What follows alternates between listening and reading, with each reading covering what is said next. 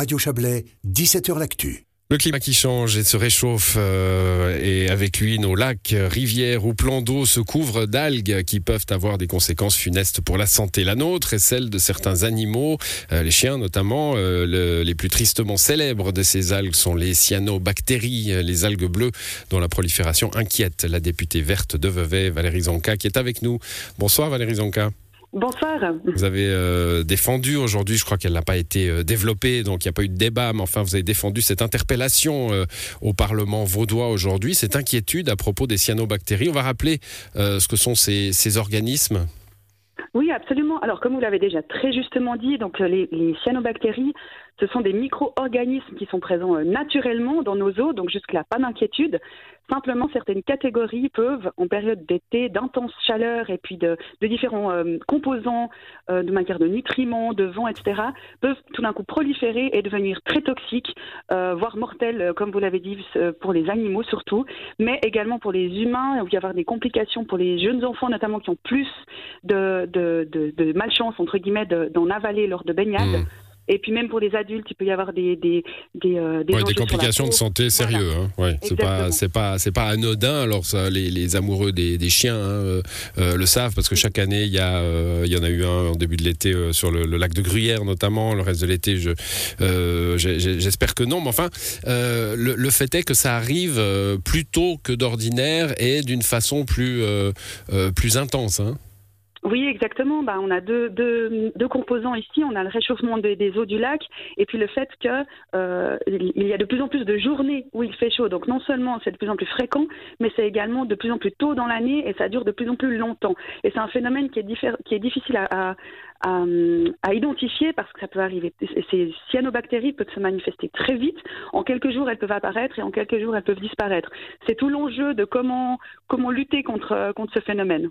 Alors justement, est-ce qu'on est peut lutter hein, Parce que vous posez quelques questions au Conseil d'État, c'est le sens d'une interpellation. Euh, elles, sont, elles sont dirigées vers l'anticipation, la prévention. La lutte, c'est possible? Exactement. Alors la, prévention, elle s'est déjà pas mal développée ces dernières années euh, et je pense que c'est vraiment à encourager. Euh, le canton de Vaud et beaucoup de communes euh, vraiment communiquent à ce propos. Il y a même des, affiches qui sont qui sont disposées sur les différents points d'eau, de faire attention, de, consulter le, site de l'État de Vaud pour pour être sûr que, la baignade est sûre. après, c'est tout des hum, comment dire, des mesures qui qui restent assez floues parce qu'on ne sait jamais si c'est cette portion-là d'eau, si c'est encore actuel, etc. Donc moi, ce que je propose avec cette interpellation, c'est également d'anticiper plus et de ne pas attendre qu'il y ait un accident pour avoir une plage qui est tout d'un coup interdite à la baignade, euh, d'avoir un chien qui, décède ou bien un enfant qui fait une intoxication.